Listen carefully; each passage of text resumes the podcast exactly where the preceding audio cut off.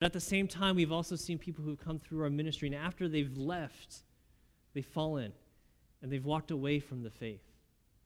And the things that we have heard this weekend from Chris Hamilton, they are so foundational. So foundational for both growing in righteousness and for keeping us in the faith.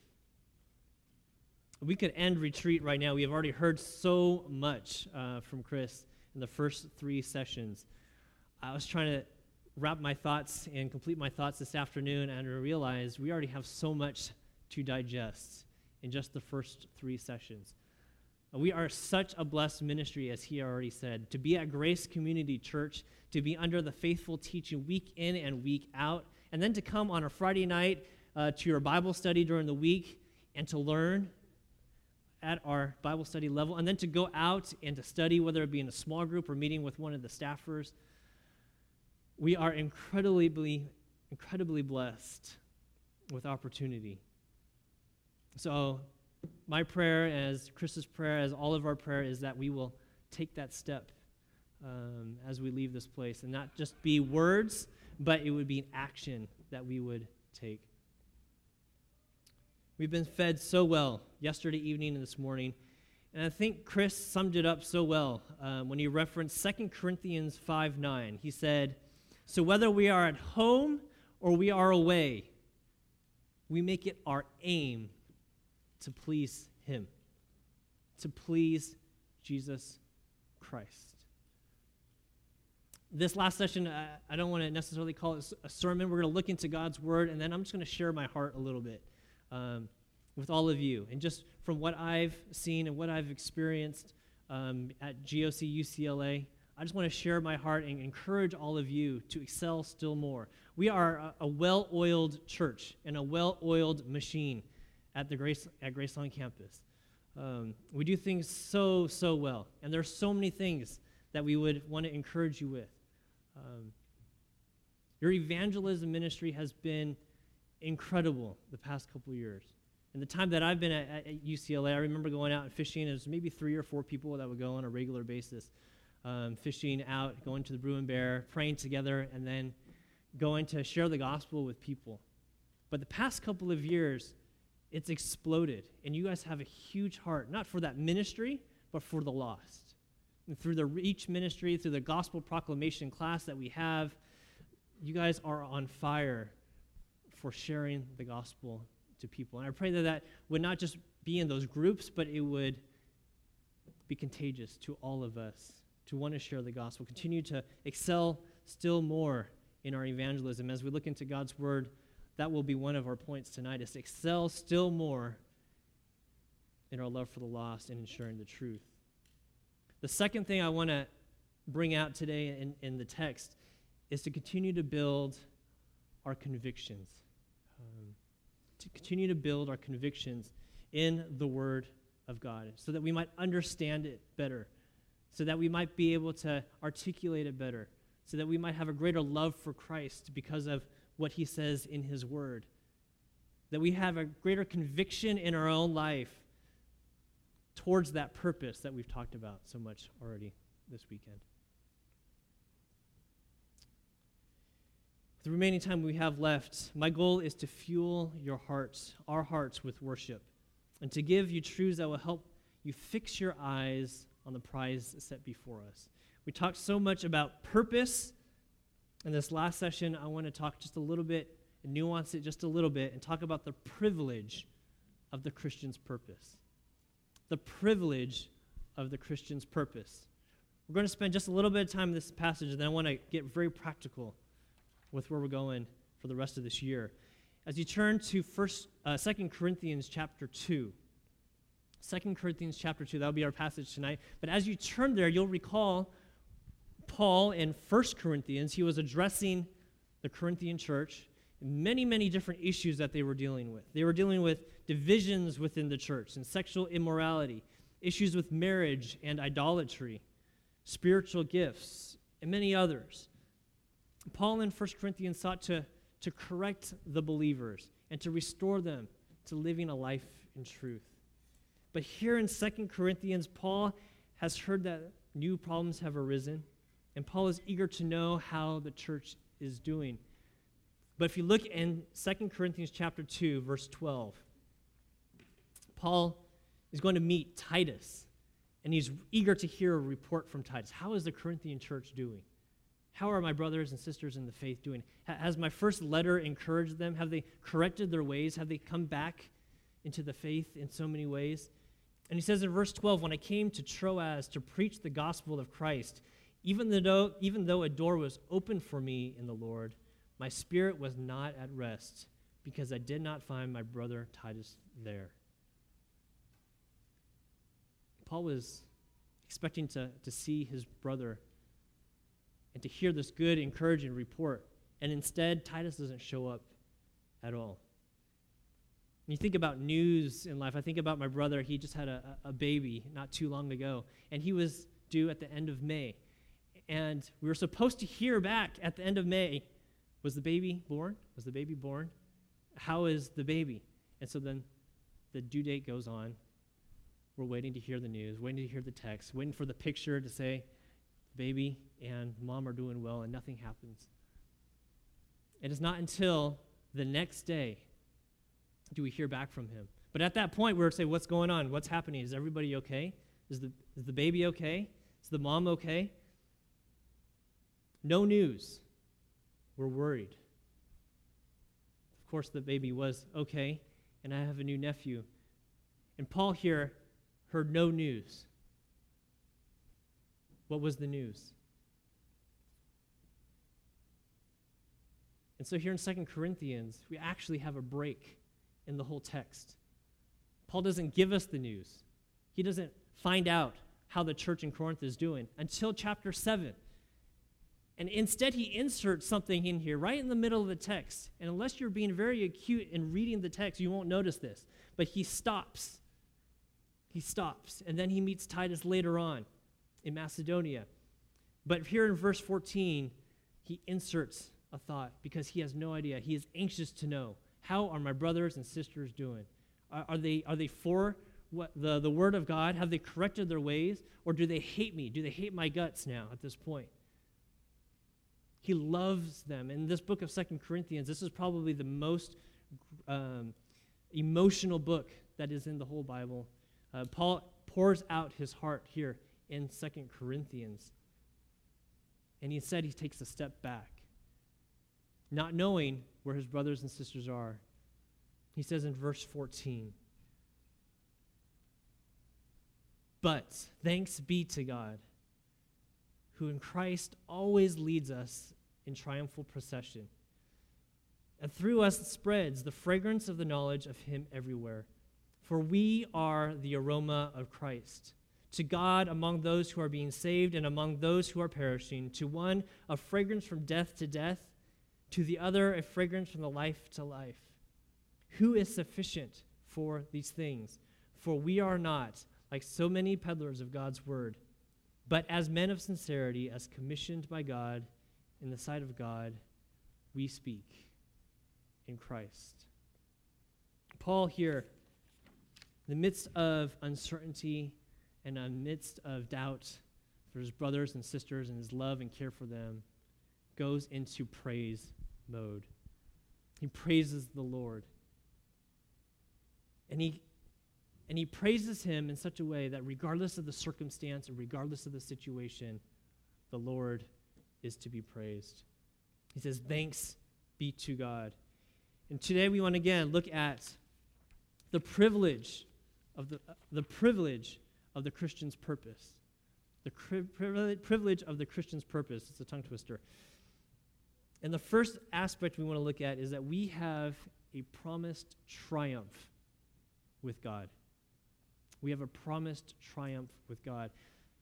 Grace on Campus, whether or not you're going through a similar situation as Paul and you're, you're in a situation where life is uncertain, maybe it's you're a senior this year and you have no idea where you're going to be next year. Or maybe you're a sophomore and you're trying to figure out the things of life. Or maybe you're a family member in, in your life that's going through a trial, or there's a death, or there's a sickness. Whether, whatever uncertainty that there might be, God gives us truth in his word here today. Paul explains we can still give praise to the Lord our God because, number one, we have a promised triumph with our God. It says, But thanks be to God who in Christ always leads us in triumphal procession. What do I mean by this promised triumph with God? Well, Paul uses this illustration here. It's an illustration that would be very similar to something like a wedding processional. When I say wedding processional, an image instantly comes into your mind of beautiful flowers, of a bridal party on both sides, and then the bride walking down the aisle. A wedding processional. Um, it could also say, uh, use as an example, a graduation processional.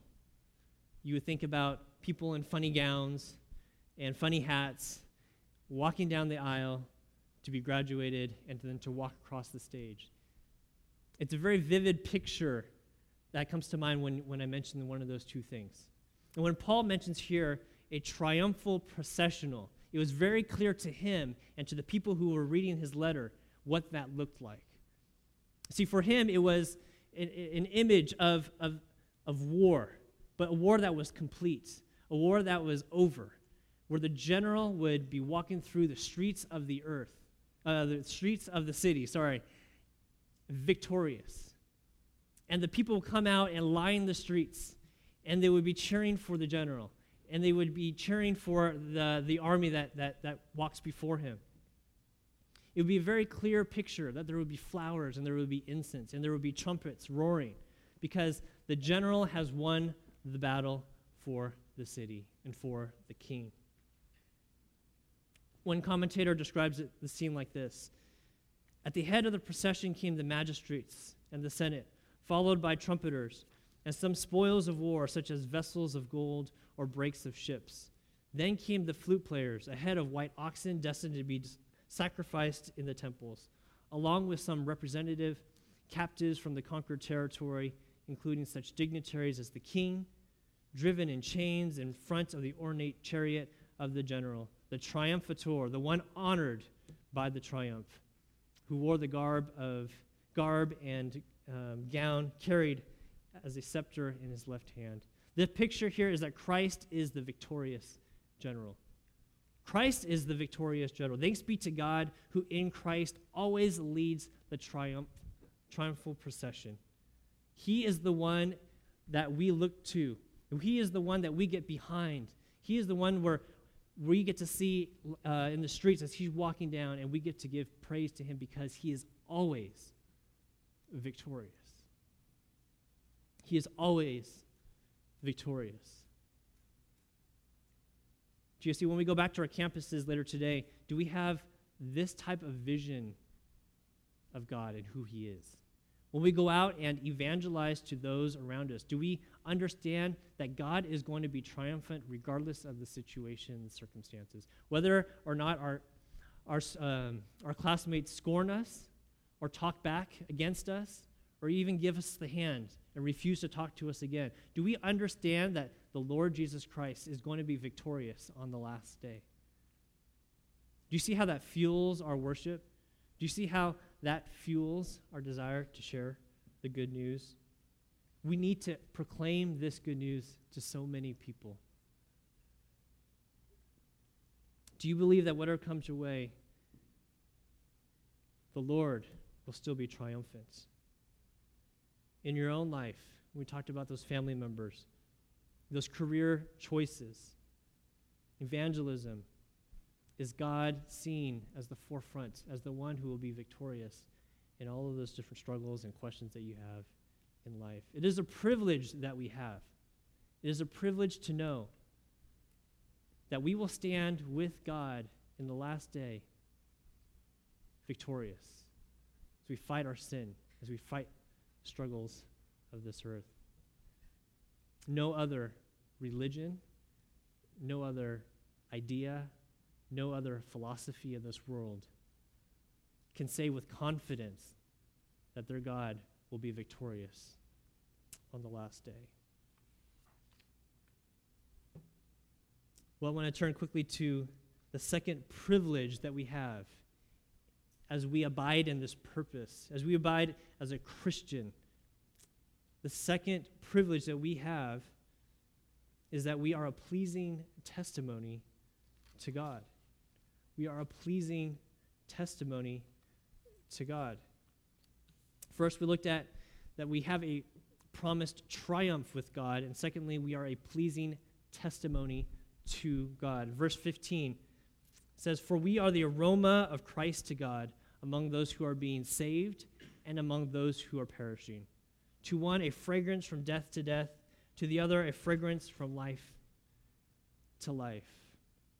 And through us spreads the fragrance of the knowledge of Him everywhere.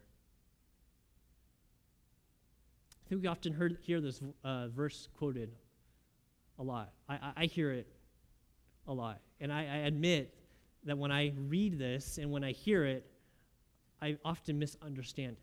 Because I think, oh, we are the aroma to those who are being lost and to those who are being saved. It is the aroma within me that allows me to be a useful to, to, to, say, to, to, to bring in the good news to people. And while that is true, we are an aroma. Look at who the object is. Is it to those who are being saved? Are we being an aroma to those who are being who, who those who don't know Jesus Christ? It says, For we are the aroma of Christ to God. The object is God in this case. It has everything to do with pleasing God. We are the aroma of Christ to God. God is the object of the sentence. God is the one we aim to please. Speaking of our transformed lives in chapter 3, verse 4, Paul says, Such is the confidence that we have through Christ toward God. It is towards God that we live our lives, that we are an aroma of Christ. In chapter 5, verse 20, it says, We implore you on behalf of Christ, be reconciled to who? Be reconciled to God. God is the object. God is the one we aim to please. We read it earlier. It is our aim to please who? To please God. And so it is a privilege not that we are here to please man, but it is a privilege for us as Christians to please the living God, the creator of this universe, the one who has given us life in this first place, and the one who has reconciled us through his son Jesus Christ. We have the privilege of pleasing him directly.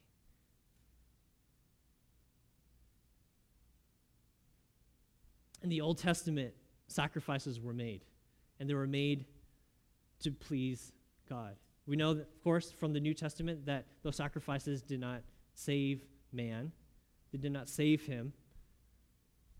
But that's what they did. They, they burned animal sacrifices. And those were the, an aroma, in that sense, to the people back then. When they smelled animals being burnt, uh, they knew that they were trying to, to please the Lord. And this is what we are called to be an aroma of Christ to God. We are to be those who are living sacrifices those who exude the character of Christ, and those who live in light of being redeemed by Christ. Romans 12:1, you guys know it well. I appeal to you therefore, brothers, by the mercies of God, to present your bodies as living sacrifices, holy and acceptable to God, which is your spiritual worship. It is a privilege for us as Christians to please the living God directly. That is our aim here. That is our privilege. It is not to please man, but it is to please God.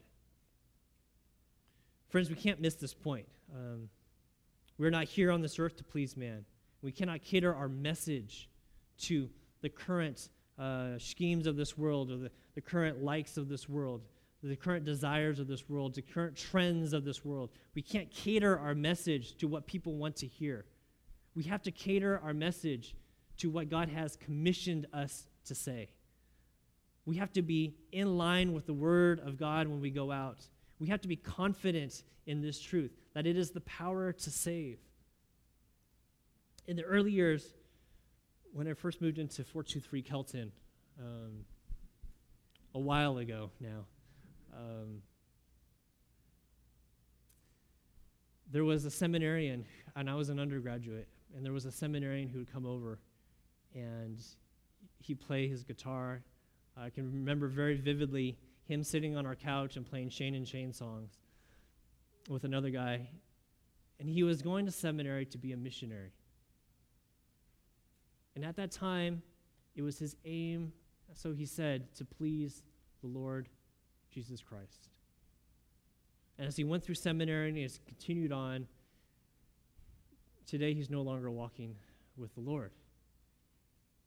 And in fact, he's abandoned the faith altogether. In fact, he won't even talk to Christians today. And I look back and I think about what God is saying here, what Paul is saying here in, in, this, in these couple of verses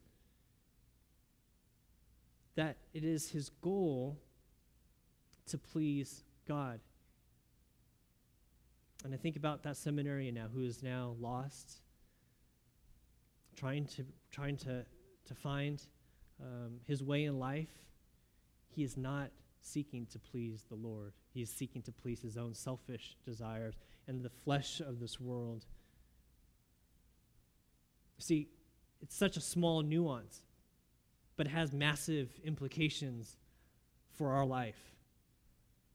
Friends, do we do you seek to please the Lord or do you seek to please man? Is the aroma in your life a smell for the world or is it one that is offered to the Lord? A small difference, but massive implications. That's why I mentioned at the beginning of of this time that it is so important these next four years for you as students to ground yourself in theology and to ground yourself in your convictions. Because a small nuance like that will mean the difference, could mean eternity. Yes, this passage is talking about being an aroma to God, one that is amongst those who are being saved one, an aroma that is amongst those who are being lost. But that aroma stays the same regardless of who it's around, because it's ultimately an aroma that is pleasing to the Lord. Are you seeking to please the Lord in your own life? It is an absolute privilege that you and I have this opportunity to be a living sacrifice for the Lord. But is your life pleasing to the Lord? Thirdly, third privilege that we have as Christians is that we have the opportunity, the amazing opportunity to proclaim the truth about God and for God. We have an incredible opportunity one that is unlike any other. Being on college campuses that we are that we are at, there are thousands and thousands of people around us every single day. I wish I could go back and be in your shoes because the opportunities you have will be unlike any other for the rest of your life.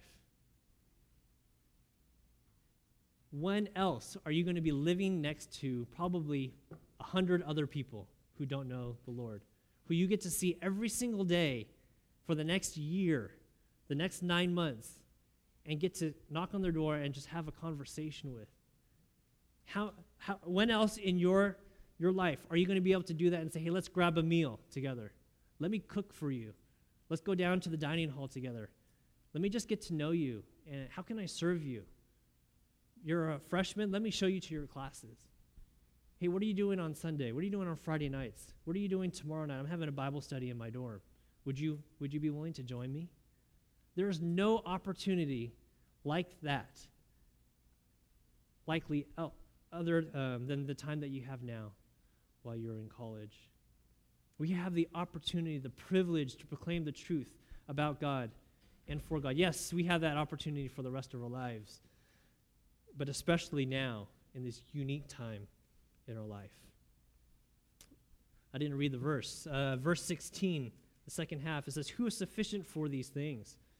For we are not like so many peddlers, like so many peddlers of God's word, but as men of sincerity, as commissioned by God in the sight of God, we speak in Christ.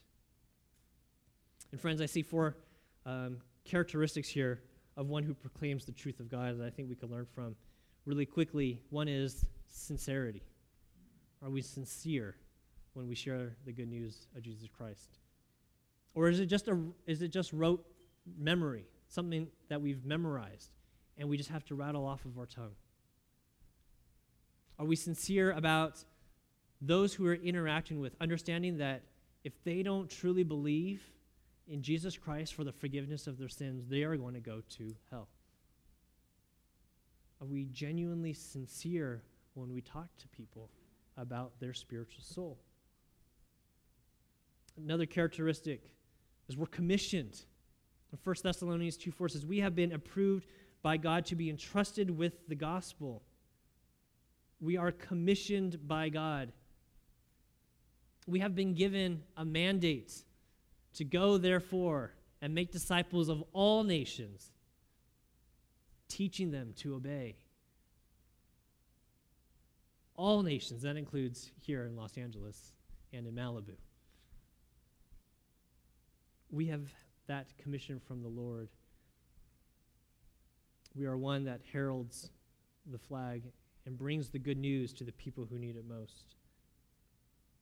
Third characteristic, again, bringing it back to the purpose, the object of our worship. That person's audience, our audience, is God, in the sight of God, in the sight of God and not man. And the last characteristic here is that he speaks in Christ, speaking of the truths of Christ and everything in accordance to Christ. Friends, we have awesome privilege as Christians. Not to mention, we have been saved and redeemed in our own lives. We have the privilege of knowing our own personal Lord and Savior. We have the privilege of having our sins paid for, redeemed, to be redeemed, to have the hope of being with Christ in heaven. This is an awesome privilege. We have a privilege. We have a, the privilege of having a promised triumph with God, of being a pleasing testimony to God, and the opportunity to proclaim the truth about God and for God. I hope that just these couple verses encourages you today to go out tonight and tomorrow to be a witness for God. Why did I choose this passage? Um, and why to, to all of you today? Let me give you three reasons why. And it goes right along with three points. But the first reason why I think this is important for all of us today is that number one, it be, because it emboldens us to share the gospel. It emboldens us to share the gospel. And there's so many opportunities uh, within our ministry to grow in our ability to share the truth, to grow in our courage of sharing the truth. Here at UCLA, we have the Reach ministry that is going to continue this year. Uh, we have gospel proclamation class that I would hope all of you would take at one point during your college career. Um, I know that many of you done it your first or second years, and that is, like I said, I think a testimony of your heart for evangelism. Um, we used to have that class, and usually it would be only third years or fourth years taking that class. But you guys, with your heart and love for the lost, with a desire for them to know Christ, are already equipping yourselves as early as possible to be most effective as possible. Reach, gospel proclamation, fishing. We have fishing every single week. Um, I've talked to a couple people this weekend, and we're going to attempt to get back into the dorms and to do, do dorm Bible study once again. Um, to start organic Bible studies. To say, hey, I want to study the Word of God. Hey, knock on someone's door. Hey, would you, would you like to study who Jesus is with me? What an opportunity that will be. Uh, some other things to look forward to this year at GOC um, is we're gonna we're gonna try a basketball outreach. um, a basketball tournament this year. And we're going to pray for God to bring 160 people or so um, from the hill. And we're just going to go big and just allow people to get to know our ministry and to interact with all of you um, so that you can build relationships with them. Um, are, are you emboldened for the gospel? Are, are you excited for the gospel? Because you guys, like I said, um, just a huge encouragement to me and to, to all of us. I think you are, but continue to, to do so still more. Um, follow up with people, just some more ideas. Follow up with people from the Al Mohler event from last year. You know, that was a huge event. We packed out Carnesale Commons. Um, and there are people that are still talking about it. So go up to those who you, uh, who you know who came and, and ask them, hey, what did you think? You know, it's been about, you know, a year now. Um, can I answer any questions that you might have? Your classmates, your lab mates, your coworkers. Um, are you emboldened with this truth to share the gospel with people? Thir- uh, secondly, another reason why I chose this passage and I hope you walk away with today is because it keeps our focus on pleasing the Lord not only or not on man and not on ourselves, but it keeps our focus on the Lord Jesus Christ. It is so easy, like I mentioned, to lose that focus and to please man and ourselves. Thirdly,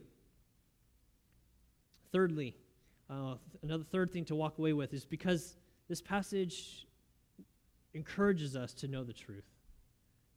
It encourages us to know the truth practical application from what we've heard this weekend.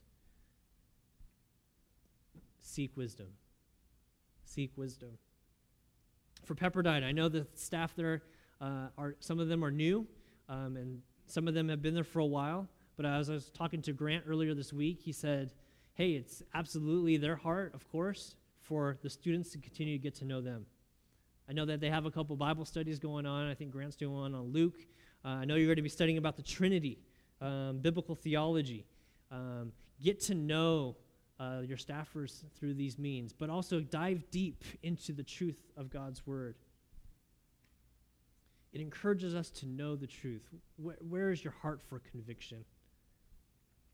UCLA, we've got similar opportunities. This year, we're going to uh, look a little, um, we're going to focus our, some of our classes, or my GOC classes, on systematic theology as well. So we're going to run a series throughout this year um, where different staffers are going to teach on. Uh, we're basically going to go through the biblical doctrine book, and we're going to walk through that um, topic by topic. So hamartiology on sin, and we want to look at Christology. We want to look at bibliology and how the Bible came about. We want to look at pneumatology and the role of the Holy Spirit. Um, we want to look at ecclesiology and how we can grow in our love for the church. Grow, let's grow in our convictions together. Um, so that's one great opportunity that we're going to have this year. Um, of course, join small groups if you're not in a small group. Um, that is the primary uh, way where you're going to get accountability and you're going to get one on one discipleship uh, where you can open up your life and uh, share the different things that are going on, your aspirations and the struggles, and allow someone a little bit older, maybe a little bit wiser, to come in and to run that race with you. Do you have convictions? Deep convictions, convicting, convicting um, convictions. uh, I was talking to to my wife Channing, and um, she's been taking some classes up at the Masters University. And one thing that she's been really encouraged by and is encouraging me um, as we talk is that our convictions are not just for ourselves. But we want to know the Bible. We want to know what it says well enough, deeply enough, wholly enough, where we can minister it to people. Ministering means more than just preaching God's word. And that's something that I've been learning. It's easy to, to get up and just, well, maybe not for me, but easy for some people to get up and talk about God's word for, for 45 minutes and do it week in and week out. But it's much harder to sit down with somebody and ask them, how can this book apply to your life today? What are the things that are going on in your life? And let me take you to a passage that speaks to that. Do we know the Bible well enough, convicting, convictingly enough, holy enough, where we can do that? Where we can have full confidence that this is the inspired, all sufficient, inerrant word of God.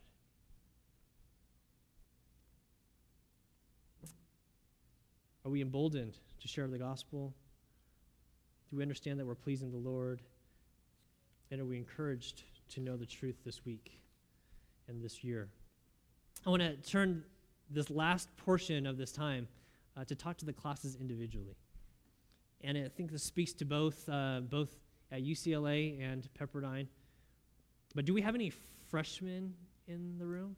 Any freshmen? Yeah? Okay, all right. A couple of freshmen. Good, good. Excellent. Well, welcome and thanks for being so bold and, coming to, to retreat. Um, that's so encouraging because I think you guys are already, you already get everything that we're saying here this weekend. You already get the idea of seeking wisdom because you're here, you're seeking wisdom. Uh, you already get the idea of being here in the body of Christ and then going out and sharing the good news to other people. Um, so, freshmen, use this year, use this year to soak in as much as you can, as much as you can, because there's so much around us. Um, go to the classes, get to know people, join a small group and be discipled. Go to church, go to evening church, just soak it all in. Um, and then I would say this is find somebody to disciple you and get to know them really, really, really well. Um, freshmen, you're going to love this time. You're going to love this time. And I just encourage you to, to soak it all in. For the sophomores this coming year, you're no longer the, the wide eyed freshman. You guys have been here for a little bit. You kind of understand what's going on. You can move on from from some of the, the simple things that you may have learned. But I want to encourage you in this way that the freshmen are going to look up to you. The freshmen are going to look up to you. See, the freshmen are coming in and they want, they're looking for somebody. Even to, to them, a senior is someone that is incredibly old. Incredibly old. I remember as a freshman looking up to the seniors, and I, I barely talked to them at all because I thought they were just, they were out of my league. But the sophomores, they're just one step ahead. And so, sophomores, they look up to you. In the dorms, they're going to ask you, hey, where do I get this? Where do I find, find that?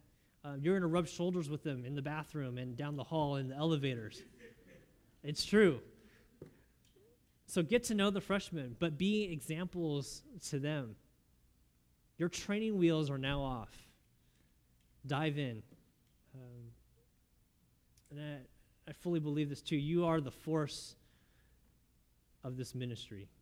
It's the sophomore class.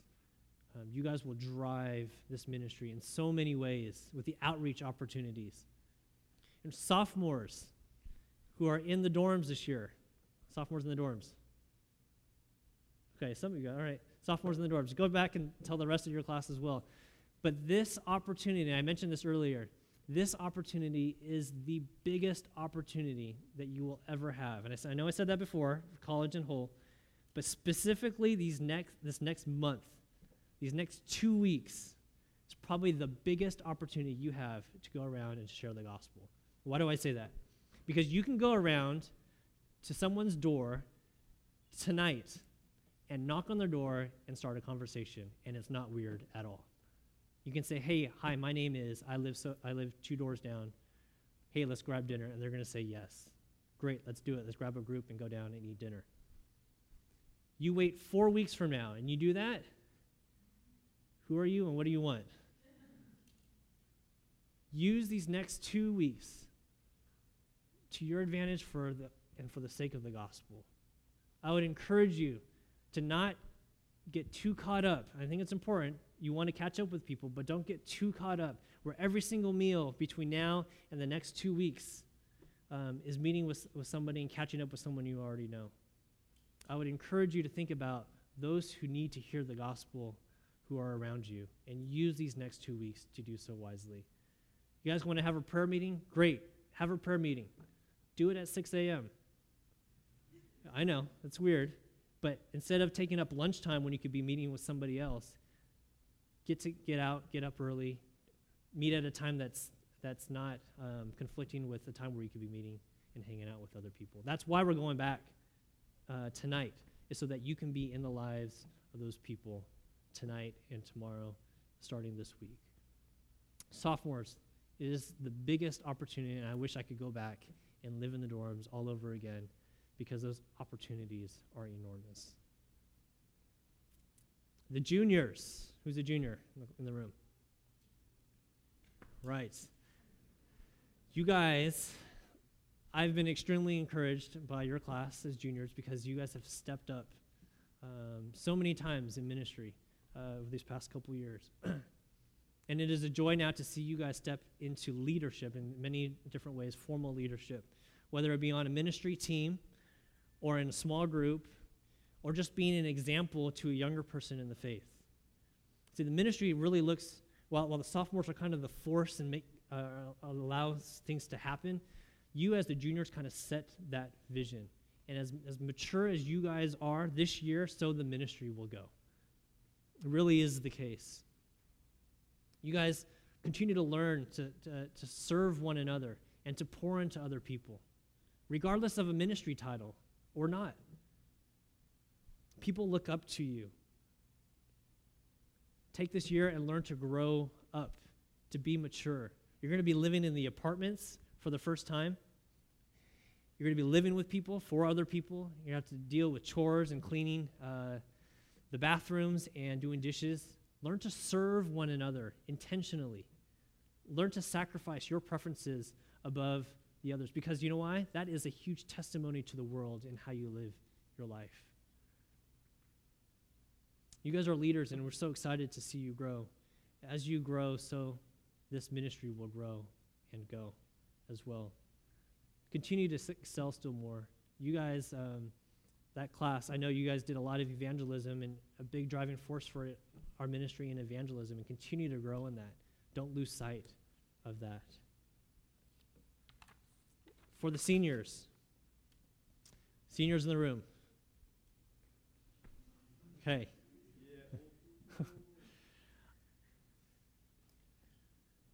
It's a special year to be a senior at Grace Church and UCLA, um, Pepperdine. As you've gone through four years, um, you look back at all that you've learned while in the ministry, all that you've grown in your spiritual walk. I would implore you and encourage you to now pour into to other people. Um, it'd be very easy, as we've seen, very easy for seniors to slack off in their senior year in terms of ministry and in their own personal walk because they're looking forward. And it's good to look forward, to plan ahead. Um, absolutely. But don't forget about GOC. Um, we love you guys, and you have had such a huge impact on this ministry and you still have another two, three quarters to go. Finish hard, run hard, finish well. Um, we want to help you guys too. And I think that's one of the, the greatest desires is that when you leave this ministry at the end of this year, you will be sent off well, and that you'll have direction, and that you'll have purpose, and that you'll know what to look for in a solid church, and you'll know what is a wise decision with one job versus another. And you'll know what you're looking for in a spouse. Leave the ministry well. Seniors, you guys are going to uh, get together many times. I know, have many trips, and I would encourage you to savor those trips as well. In fact, savor them so well that you know that when you leave this ministry, you're going to have friends for life. And I know we heard that several times this weekend with the panel. But develop those friendships if you have not already. Develop those friendships that will last for a lifetime. With someone that you can go to at a moment's notice and say, I need help. And they'll be able to come and help you. And they'll be able to minister God's word to you. They'll be able to pray with you. Seniors, if you have walked through this ministry for four for three years and now into your fourth, and you don't know the Lord Jesus Christ, do not go this year and play the game any longer. This is the biggest decision that you can make is to follow the Lord Jesus Christ. I asked you this question, and I think it's a litmus test. Are you here at GOC because of the people, or are you here at GOC because of our God? If you're looking for community, you will find community anywhere, even outside the church. But if you're looking for Christ, the only community you will find outside of this place here will be the church. If you're looking for community, you'll find it anywhere, even outside the church. But if you're looking for Christ, the only place you'll find him, the true fellowship, is in the church. So when you leave this place, be mindful of where that church is going to be and get involved in the church. I know we're only at the beginning of the year, but I say it early because I think it's important that we start thinking through these things. GOC, we love you. Um, we love the ministry that you guys are doing. We're excited for the week ahead and in the year ahead. Uh, we're going to have a big kickoff on Monday, so make sure you're there. Um, for anybody who is not here this weekend, we're going to talk about the upcoming week and more about details about the year to come. Uh, this is going to be an exciting year, and we are all looking forward to it. I am looking forward.